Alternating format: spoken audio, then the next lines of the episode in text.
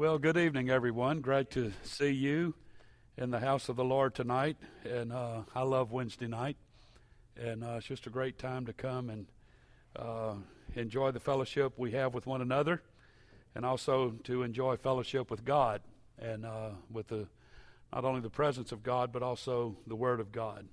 Now, I want to make something clear tonight, and uh, I want to announce this in no uncertain terms. I am at a severe disadvantage tonight. And I don't know what I'm going to do. Somehow or another, I forgot my glasses at home and my smartphone. So I can't see, and I'm stupid tonight. So I don't know how to get around it.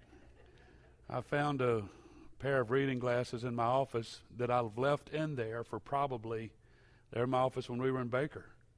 These go back twenty years probably. My eyesight has not gotten better since those days. It's gotten worse. So, uh, but anyway, I found them, and uh, I think I can get by. But if I mispronounce a word tonight or leave out words, just don't, please don't hold me that accountable. Give me some latitude tonight, and uh, we'll do the best that we can. Thank the Lord. So um, I want you to stand with me tonight. I'm going to read from the Word of the Lord, and uh, as we pray over this Bible study tonight, Um, we have a prayer request to submit to you. Does anybody here besides me remember when High Neighbor was Crafassi's? Does anybody remember that besides me? And three or four people? Uh, I remember when I was a kid going to the First Church on Victoria Drive. What is the High Neighbor there at Winburn and Victoria used to be Crafassi's. Well, there's a family member of theirs, Jeff, uh, co-worker with Sister Wanda Peterson, needs prayer tonight, and we want to pray for Jeff when we pray over the Word of the Lord tonight. And if you would remember that, it would certainly be appreciated. Turn with me to Luke chapter eighteen. Luke chapter eighteen. I'm gonna fight with these glasses, and y'all can laugh at me if you want. It's okay. I've got thick skin and I can take it, you know, whatever. But uh, I'm not used to this right here. Um, Luke chapter eighteen, verse one, and he, Jesus, spake a parable unto them to this end, that men ought always to pray and not to faint. You never give up your prayer life. You never give that up. No matter how discouraged or anxious you may be, you never give that up. Saying, there was in a city a judge who which feared not God, neither regarded man. And there was a widow in that city, and she came unto him, saying, Avenge me of mine adversary. And he would not for a while. But afterward he said within himself, Though I fear not God, nor regard man, yet because this widow troubleth me, I will avenge her, lest her continual coming she weary me. And the Lord said, Hear what the unjust judge saith. And shall not God avenge his own elect, which cry day and night unto him, though he bear long with them? I tell you that he will avenge them speedily. Nevertheless, when the Son of Man cometh, shall he find faith on the earth? I want to use tonight our theme for prayer that we launched this year. And uh, we've had the little booklets printed, and it's just simply called Pray First. And I want to take advantage of the opportunity I have tonight with the Word of God to teach that again, to remind us of it again. And I just simply want to title this, Pray First. Everyone say, thank the Lord for the Word. Thank you for standing, and you may be seated. I want to thank my favorite author, Max Lucado, for this material. Let me introduce our scripture text in this way. I want to make it relevant to where all of you will understand. The judge owned a gated mansion in the Hamptons. His swimming pool was shaped like a dollar sign. He smoked Cuban cigars, wore Armani suits. He drove a nine eleven Porsche Carrera coupe with a personalized license plate that bore the words, My Way. He was on the payroll of every mafia boss and drug dealer in the area. They kept him in office, and he kept them out of jail. They gave them, him votes, and he gave them a free walk. It was a sweet setup. He was a crook. This judge was a crook. His mother knew it, his priest knew it, and his kids knew it, and God knew it. But the judge couldn't care less. He never gave God a second thought or an honest person a second chance. According to Jesus, this judge was truly a scoundrel. He certainly didn't care about the widow. The Bible said in one translation, in that same town, there was a widow who kept coming to this judge saying, "Give me my rights against mine enemy." King James says, "Avenge me of my adversary." We're going to call this woman that Jesus referred to, we're going to call her Matilda. She had a homely look to her, her hair tied back in a bun, a plaid, plaid dress, old jogging shoes that appeared to have been rescued from a yard sale. And if the judge was a Cadillac, Matilda was a clunker. But for an old clunker, she had a lot of horsepower. She was determined to escape a certain adversary. Could have been a bill collector, could have been her landlord, it could have been an oppressive neighbor. Someone had turned against her, someone had resolved to take her to the cleaners. She pleaded her case with this person, begged for justice with no success. She exhausted every possible solution. Finally, she sought the assistance of this judge. Every morning when he stepped out of his limo, there Matilda stood on the courthouse sidewalk. "Excuse me, Honor, can I have just a moment?" When he exited his chambers, Matilda was walking in the hallway. "Judge, I need your help." At Ruth's Chris restaurant, where he ate lunch every day, she approached his table. "Just a few moments of your time, Your Honor." How she got past the maitre d', the judge never knew, but there she was. Matilda even sat in the front row of the courtroom during trials, holding up a cardboard sign that read, "Can you please help me?" During his Saturday morning golf game, she walked out of the bushes near the fourth green. "Your Honor, excuse me, but I have a request I would like to make." She tapped him on the shoulder as he walked into the symphony. "Pardon me, sir, but I need your help." Matilda was also very annoying to the judge's wife, and uh, she hounded the judge's secretary. And finally, they said, "Do something about Matilda. She's a pest. She's getting on our nerves, and we can't take it anymore." And the Bible, one translation said, for a while, the judge refused to help her. So one day when the coast was clear, she, he dashed from his office to his limo and jumped in the back seat, only to be confronted by you-know-who. Matilda was in the car, and he was stuck. He took one look at her and just sighed, that deep breath of just disgust. "Lady, don't you get it? I don't like people. I don't like you. I don't even like God, for that matter. I give God no time. There's nothing good in me, and you just keep asking me to help you." And Matilda interrupts and says, "But Your Honor, just a, a small favor." And he growled through clenched teeth. He said, "I will do anything to get rid of you. Just tell me, what do you want?" And she spilled out a story that included the words widow, and included the words broke, and included the words eviction notice. The judge stared out the car window. She pleaded for his intervention. He thought to himself, even though I don't respect God or care about people, I will see that she gets what she wants. Otherwise, she will continue to bother me until I am completely worn out. So when she finally paused to take a breath, he waved her silent and said, "Okay, all right, I'm going to give you a break." And she said, "You will?" And he said, "Yes, on one condition." And she said, "Anything." He said, "Get out of my life. Get out of my face. Don't bother me." And she said, "I promise." And Matilda was beaming, and she said, "Your Honor, can I give you a hug?" And he told her no, but she did anyway. And she jumped out of the car and danced a jig on the sidewalk. The dishonest judge rode away grumbling. And we, you and I, the readers, Look up from Luke's Gospel, chapter eighteen, and wonder, what is this story doing in the Bible? Don't fit. It has no place in the Bible.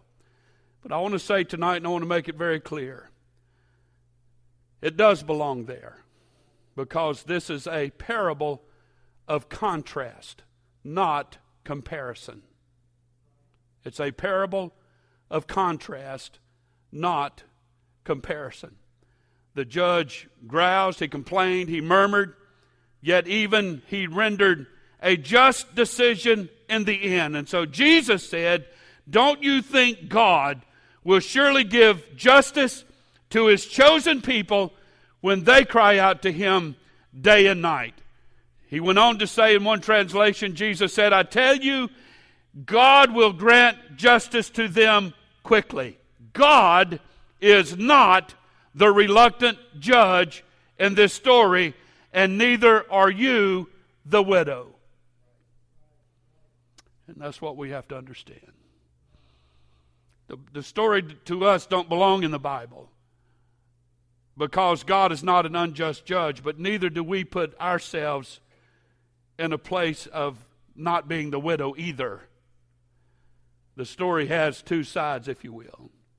The widow in the story was at the very bottom of the pecking order in the hierarchy and regimen of their justice system. But yet she had nowhere else to turn. And what I want you and I to understand tonight, as the people of God, God is not our last resort, hence pray first. He should be our first resort. Everybody said amen. You don't wait until you have nowhere else to turn. You don't fully engage what the doctor said or the attorney said or anyone else said until you've talked to God about it first. Amen. She had nowhere to turn. But as a child of God, you're at the front of the line. And at any and every moment of your life, you can turn to God anytime, anywhere, on any occasion, based on any circumstance, and I would to God we could understand that. God doesn't delay. He's not the unjust judge. He never places you on hold or tells you to call back later. God actually loves, enjoys, and appreciates the sound of your voice. He doesn't hide when you call. He doesn't tell his secretary when he is there to tell them, I'm not here, just to get you off of his back. God doesn't do that. God hears your prayers. And I want to say to Brother Ben tonight, he, he kind of got over into my Bible study tonight, and it was a huge affirmation for me when I heard his opening remarks. This story is in the Bible to teach this point, where Paul said in Philippians chapter four, verse six, which, by the way, Philippians chapter four, verse six is the most highlighted Bible app in Kindle. There's not a Bible a, a verse that's highlighted more than Philippians four, six. But Paul said in Philippians four, six, to be anxious for nothing. Don't be anxious about anything. Anxious is an anticipation. It's an anticipation of something going to happen. It's people living in fear of something that's going to happen. They live in worry. They fret over something that may happen. It hasn't happened yet, but it might. And God said, don't worry about that stuff. He reminds us that he's the one that clothes the lily. He's the one that takes care of the sparrow. He's the one that has all the hairs of our head numbered. He knows our stature. He, he knows everything about us. And he knows what tomorrow is going to hold. So he says to be anxious for nothing.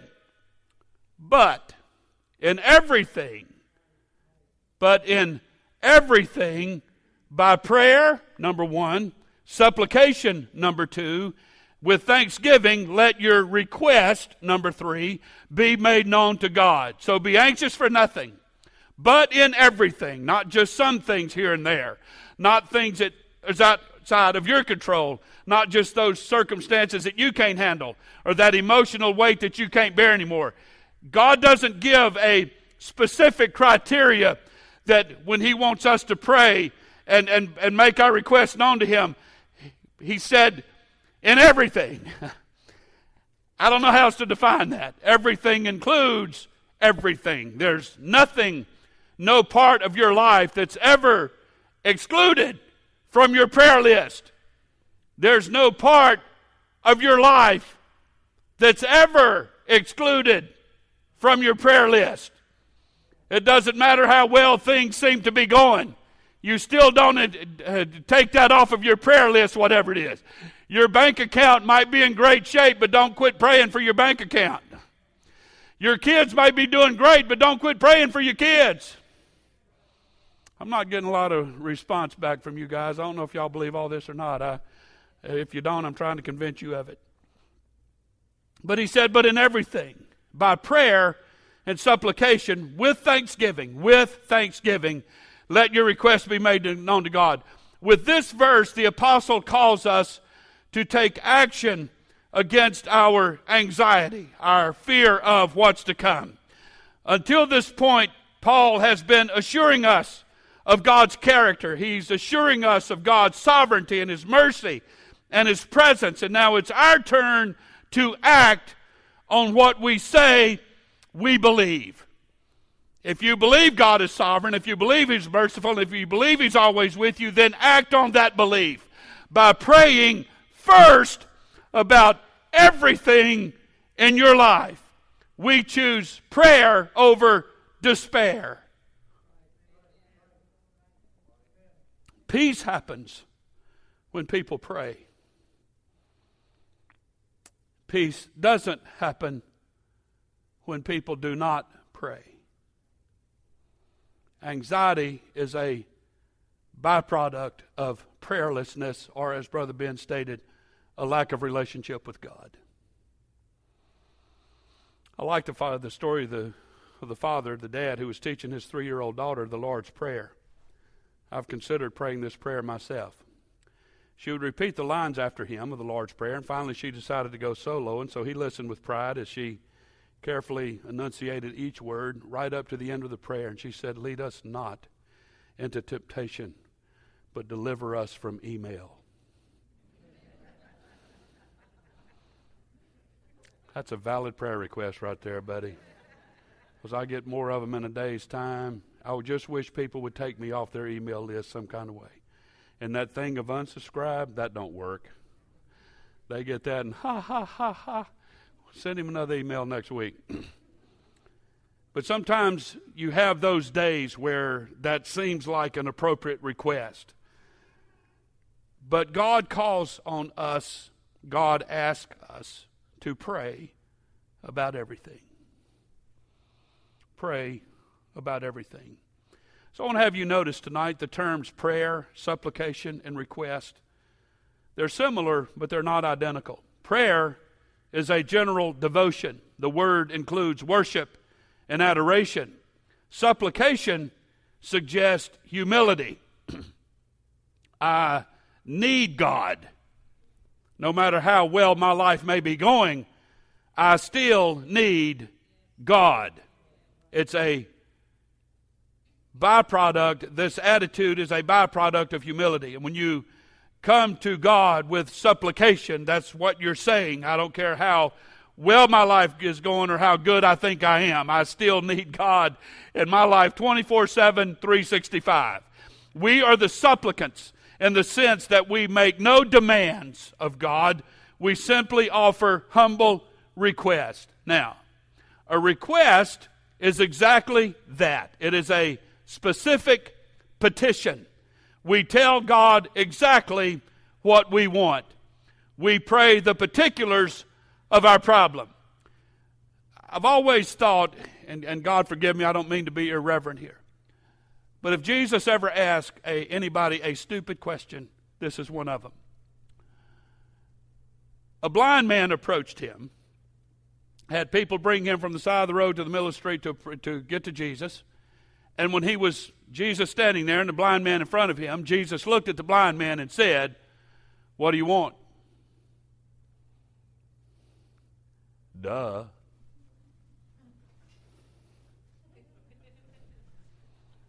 I'm tired of reading everything in Braille, for crying out loud. But the point was that Jesus wanted the man to say it. Just say it.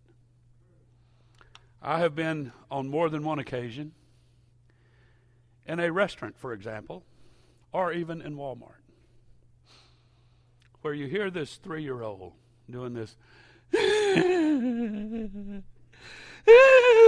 And the mom says, "What do you want?" Y'all know what I'm talking about? Bunch of liars. Every one of you know what I'm talking about. The mom has no clue what the kid wants. She's just bawling, or he's bawling their eyeballs out over something they're not getting, but don't stop long enough to say what it is. This is very simple tonight, but too often times we don't get our needs met because we pray amiss and we assume God knows. He does know. He knows what we need before we ask Him. He just wants to hear you say it. And I don't know that I've ever given my kids much of anything when they were growing up, just based off of speculation and assumption. And believe me, both of them, if they wanted something, they didn't hesitate to ask very specifically. Size, shape, and color, the whole thing.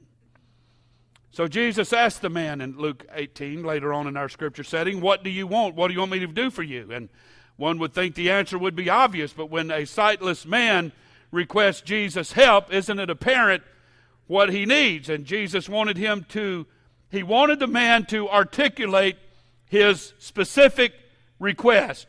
And he wants the same from us. You remember the first miracle Jesus performed? He was at a wedding with his mother, and they ran out of wine. She went to Jesus and said, "They're out of wine." She didn't rail on him for not being Captain Obvious. And can't you see they're out of wine, and why do you have? Why don't you take care of it with me having to say anything about it? Because God finds pleasure in hearing our petition. It tells Him that He, we need Him to do something in our life that we cannot do ourselves. And so when the wedding ran low on wine, Mary wasn't content to say, "Just help us, Jesus." She was specific in her request when she said, "They have no more wine." Jesus went on to tell another parable of the man who had guests show up at his house. He was not prepared. He was out of food. So he went to his neighbor and said, "Friend, lend me three loaves." He didn't walk over there and say, "Can you give me something to eat? Or can you help me out?" He made a specific request. Even Jesus in the Garden of Gethsemane prayed specifically when he said, "Take this cup from me."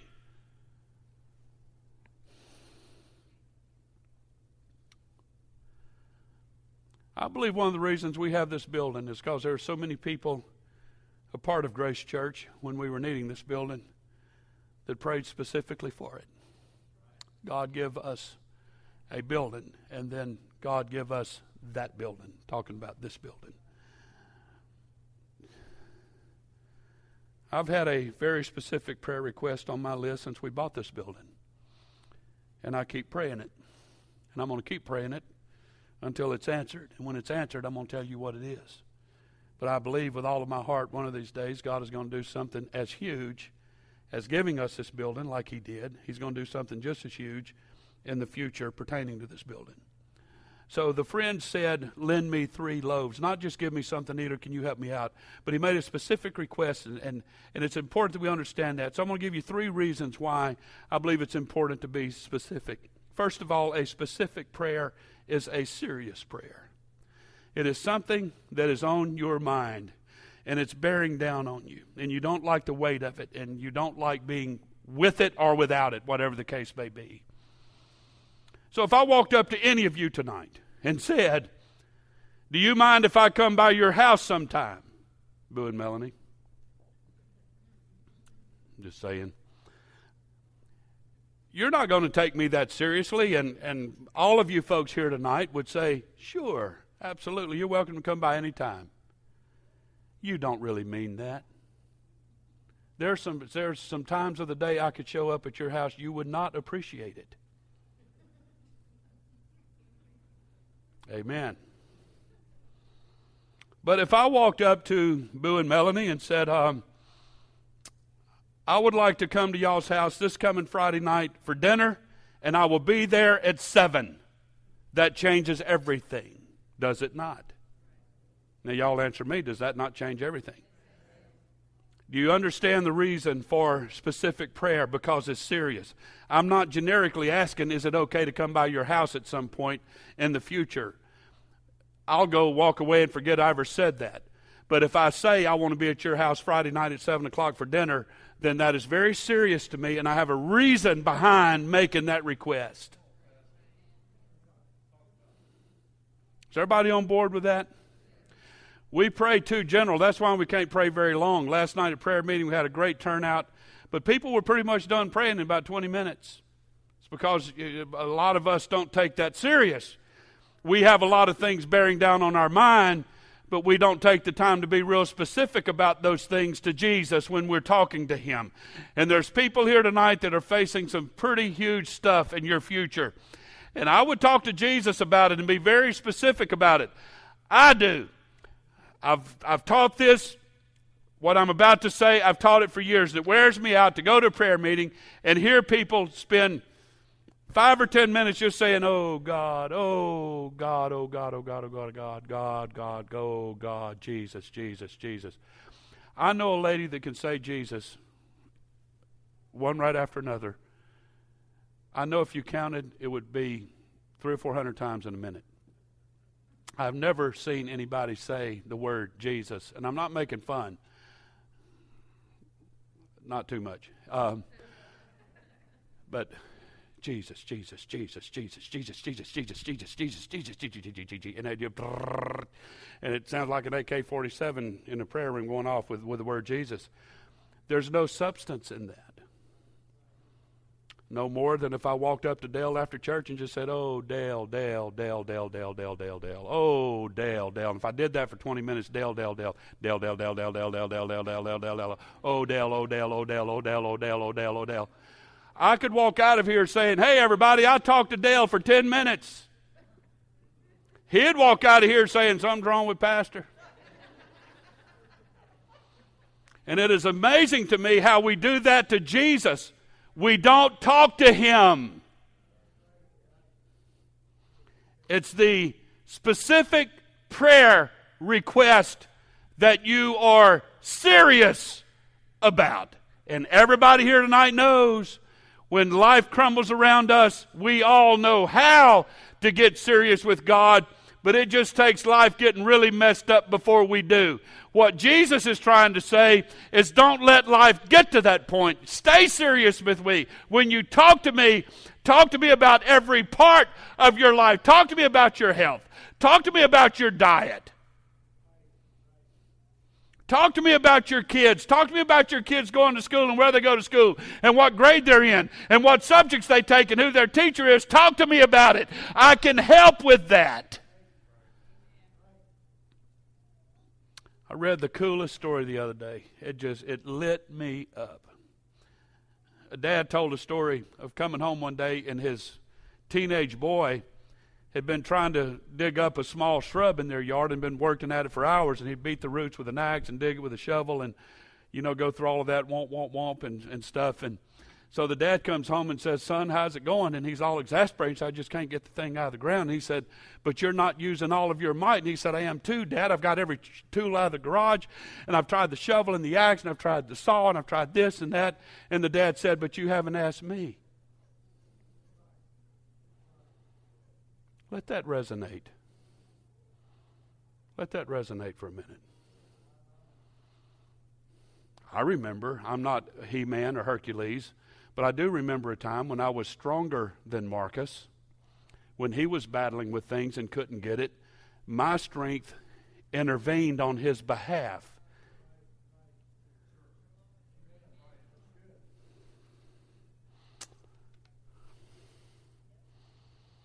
Oh, at what God can do in just one touch of his hand, and changes everything, if we can believe that. You get the point. The second reason to pray specific is specific prayer is an opportunity for us to see God at work. I have to tell you this story uh, before I delve into that point. Let's go back to the dad helping his son. I remember when we built our fellowship hall in Baker. Uh, we were so excited about that. And um, there was um, an encasement of concrete out in the front of that building that was, and it was just trees had grown up under, and it was pushing up out of the ground. It's where a water meter used to be. It was an, a concrete encasement, probably an inch and a half thick, walls all the way around, the bottom on it, the whole thing. And I had asked Marcus and Jake and Frazier, two teenage boys, to go out there and dig that thing up.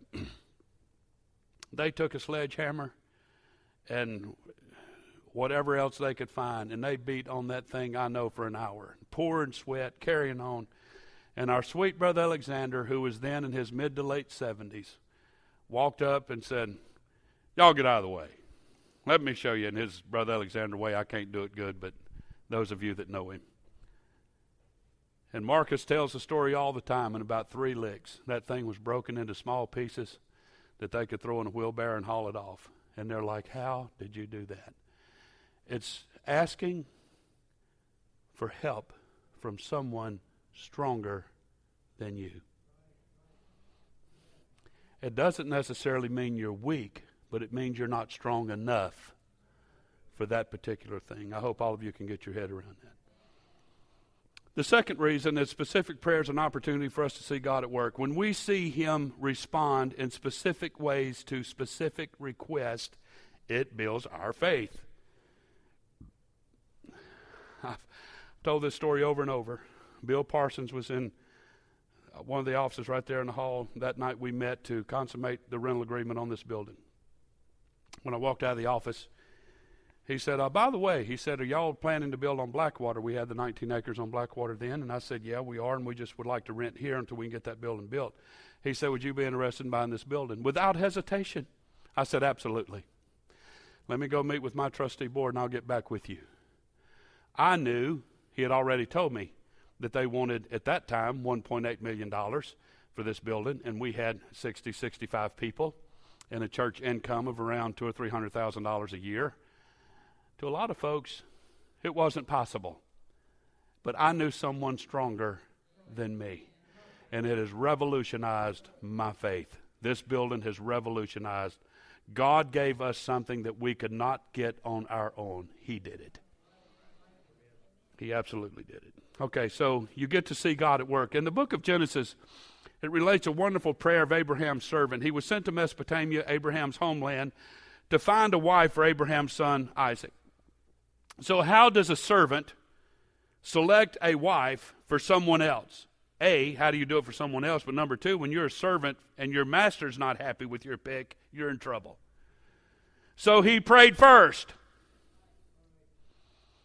The servant prayed about it. He said, "Lord God of my master Abraham, please give me success today and show unfailing love to my master Abraham. See, uh, I am standing here beside this spring, and the young women of the town are coming out to draw water. This is my request. I will ask one of them, please give me a drink from your jug. If she says, yes, have a drink, I will water your camels as well. Let her be the one you've selected to be Isaac's wife. This is how I will know that you have shown unfailing love to my master." Could Abraham's servant have been more specific than that? I don't think so. He asked for success in his endeavor. He envisioned an exact dialogue. And then he stepped forth in faith. Scripture says before he had finished speaking, Rebekah appeared, and she said the words. The servant had an answered prayer. She said the exact words he just prayed. So he had an answered prayer, and he saw God at work. So it is amazing, Michelle, when you pray about a job change situation and then you watch God work. It's pretty amazing, is it not? Dale is experiencing the same thing. He's been talking to me about a job situation on his behalf. God has come through. Oh, my goodness. Amazing. Amazing. Ain't far behind what happened to Michelle. He was very specific in what he wanted, and he prayed about it. It's very specific. And now he is set back, kind of thumping his chest a little bit, not for himself, but watching how God worked. Dave and Farrah sitting here tonight as a huge example of watching God work. Well, let me continue. The third reason to pray specific is specific prayer creates a lighter load. Many of our anxieties are threatening because they are ill-defined and vague. If we can distill the challenge into a phrase, we can bring it down to size. If it's one thing to pray, Lord, please bless my meeting tomorrow. It's another thing to pray, Lord, I have a conference with my supervisor at two o'clock tomorrow. She intimidates me. Would you please grant me a spirit of peace so I can sleep tonight? And grant me wisdom so I can enter the meeting prepared. And would you soften her heart towards me and give her a generous spirit? Help us to have a gracious conversation in which both of us can benefit and so that your name can be honored. It's a big difference. And it kind of takes the load off. You put it in God's hands. I'll come to that in just a moment. But you have a reduced, you have reduced the problem from this insurmountable, impossible situation into a prayer-sized challenge. What Michelle presented Sunday morning is still mind-boggling to me. I still can't get my head around it. To anyone, anybody that's ever worked in the uh, in the work industry knows that the kind of increase she just got of thirty-eight percent. It's not possible. You're, you're really blessed if you get five or six. Really blessed. But she took her challenge from the arena of impossible to prayer-sized challenge. So did Dale. You bring it to where, okay, God, this, I'm giving this to you. So this, this is no endorsement of the demanding conditional prayer that presumes to tell God what to do and when. I don't believe you go to God with parameters. And God, if it's not this, and if you don't do it by tomorrow, I'm not going to serve you another day. You don't do that. You're a supplicant. There's a humility that's involved in it. You leave arrogance at the door. You leave ego at the door. You leave selfishness at the door. You leave self-centeredness at the door. You embrace the prayer Jesus prayed in the garden. Take this cup, pass from me. Nevertheless, not my will, but thine be done. Works. Neither do I suggest the power of prayer residing in chanting the right formula or quoting some secret code. I've heard that taught before. A man told me one time, a preacher told him, if you want the Holy Ghost and speak in tongues, just say the A B Cs real fast, and by the time you get around to the letter L and M, you'll be speaking in tongues if you say it fast enough. It's ridiculous. God is not manipulated, nor is he impressed by our formulas or our eloquence. Leave the King James Version of your prayer life outside the door, too, and just talk to God normal. He is moved by the sincere request. After all, is he not our Father? And as his children, we honor him when we tell him exactly what we need. Now watch this. Peter said in his epistle in First Peter chapter five, verse seven, cast all your anxiety on him. Why? Cast all your cares on him. Why? Okay. Notice this. The apostle said to cast your care on him. Has anybody ever had any humorous, humorous moments trying to teach a kid how to cast a, a rod and reel for the first time? If they got it, don't put a hook on it till they learn how. Because you're the one that's going to get it, trust me. You will get it in places you don't want it. But I've seen Noah and Joseph, and they'll wrap it around their head, my head, Sister Murphy's head, whoever's out there, trying to learn how to cast it. But here's the point. Casting. Casting is an intentional act on your part to relocate an object. So when I have that hook in my hand and I put a worm on it and I cast it, the point is to relocate that worm from my hand to somewhere out in the water where I think a fish might be. That is profound. That is amazing.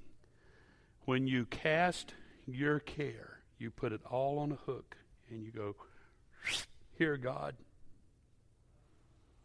And it's not up to you anymore. Okay, I'm sorry y'all didn't get that. I thought it was a pretty cool point. When the disciples prepared Jesus to ride into Jerusalem on Palm Sunday, they cast their garments on the colt, the Bible said. They cast them.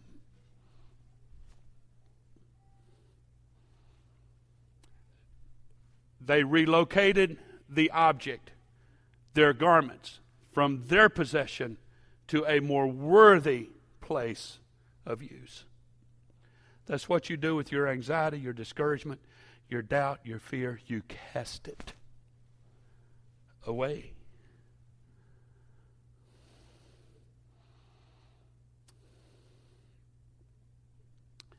Let this throwing, let this casting be your first response to bad news. Pray first. When you get bad news, before you get all wadded up on the inside over it, pray first.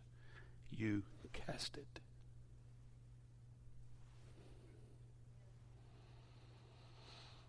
As you sense anxiety welling up inside of you, cast it in the direction of Christ. Do it specifically and do it immediately. I remember being in the tenth grade. I did a good job of casting my problems when I was in the tenth grade. When I was in the tenth grade algebra class, I had a brain scan done, and it revealed a missing region in my head marked by the sign intended for algebra. It wasn't there. I can remember sitting in the class and staring at the textbook as if it were a novel written in Mandarin Chinese. I still don't understand algebra. It makes no sense to me whatsoever. It's, I don't know who came up with it, but they were cray-cray or something. But fortunately, I had a wonderful patient teacher. She issued this invitation, and she stuck to it. If you can't do it, if you can't solve it, see me after class, and I will help you. And I did on many occasions. And for someone who did not understand, I understand it, and I still don't, I finished that class, and I was very proud to finish with a C. With any other teacher, it would have probably been a failing grade. But she offered her help, folks. And I took advantage of it. I would approach her desk, and I would remind her. She was the sweetest lady. She had two artificial legs. We teased her unmercifully. She was patient. She was kind. She was amazing. But I would remind her that you promised that you would help. And she said yes, and instant gratitude and relief kicked in on my part. And I still had the problem, mind you.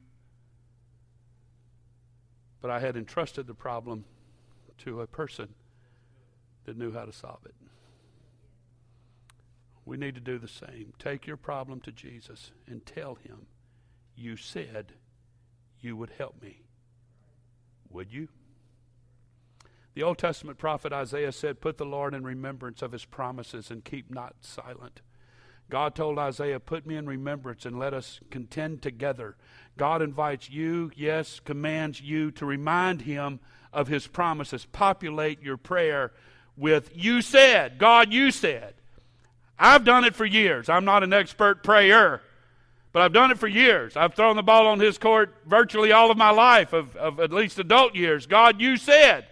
You said in Isaiah forty-three, verse two, that you would walk me through the waters. You said you would lead me through the valley. You said you would never leave me nor forsake me. You said that. So find a promise that fits your problem and build your prayer around it, casting your problem and giving it to somebody that can help you.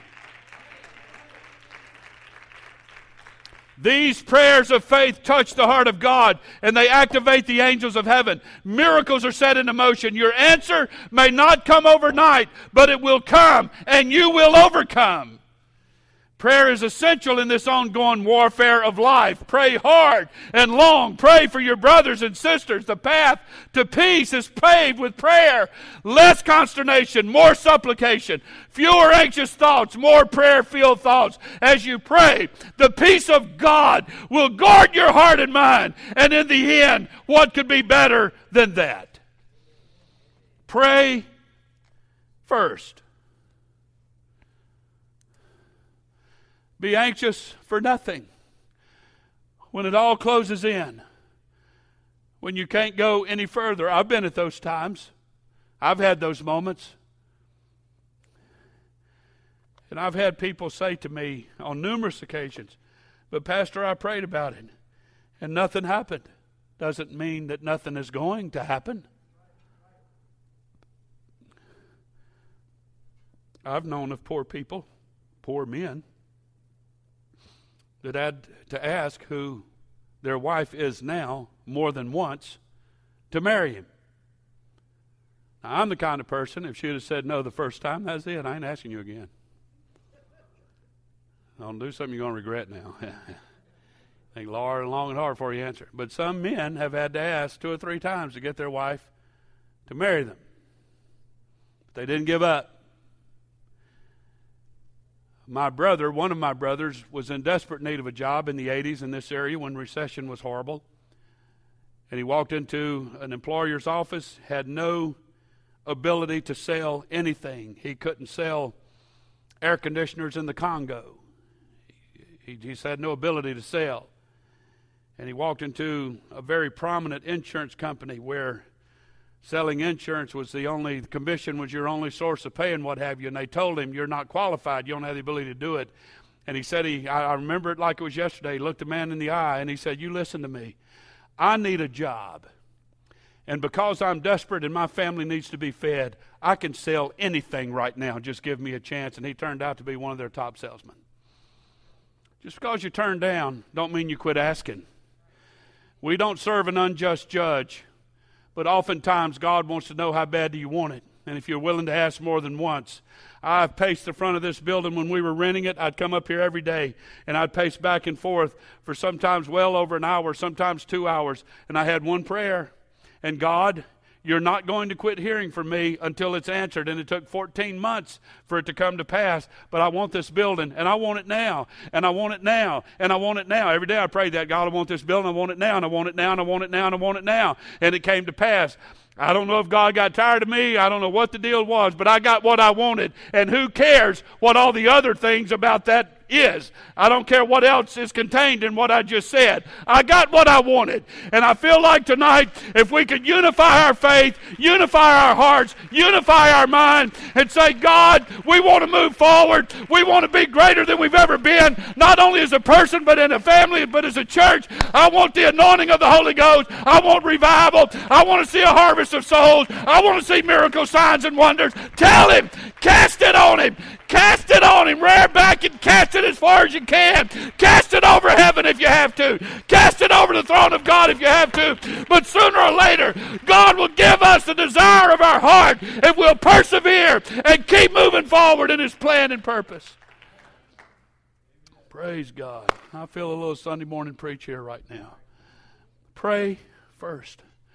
So I'm going to ask you folks again, before you go to the doctor, before you go to the lawyer, before you go look at a house to buy, before you go in for that job promotion, before you go talk to your boss about whatever, come up here and pray about it and see what happens.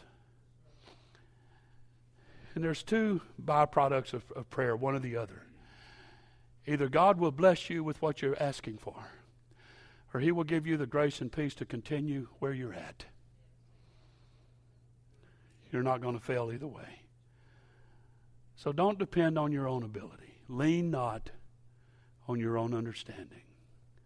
But take your petition to him and cast it on him and see what he'll do.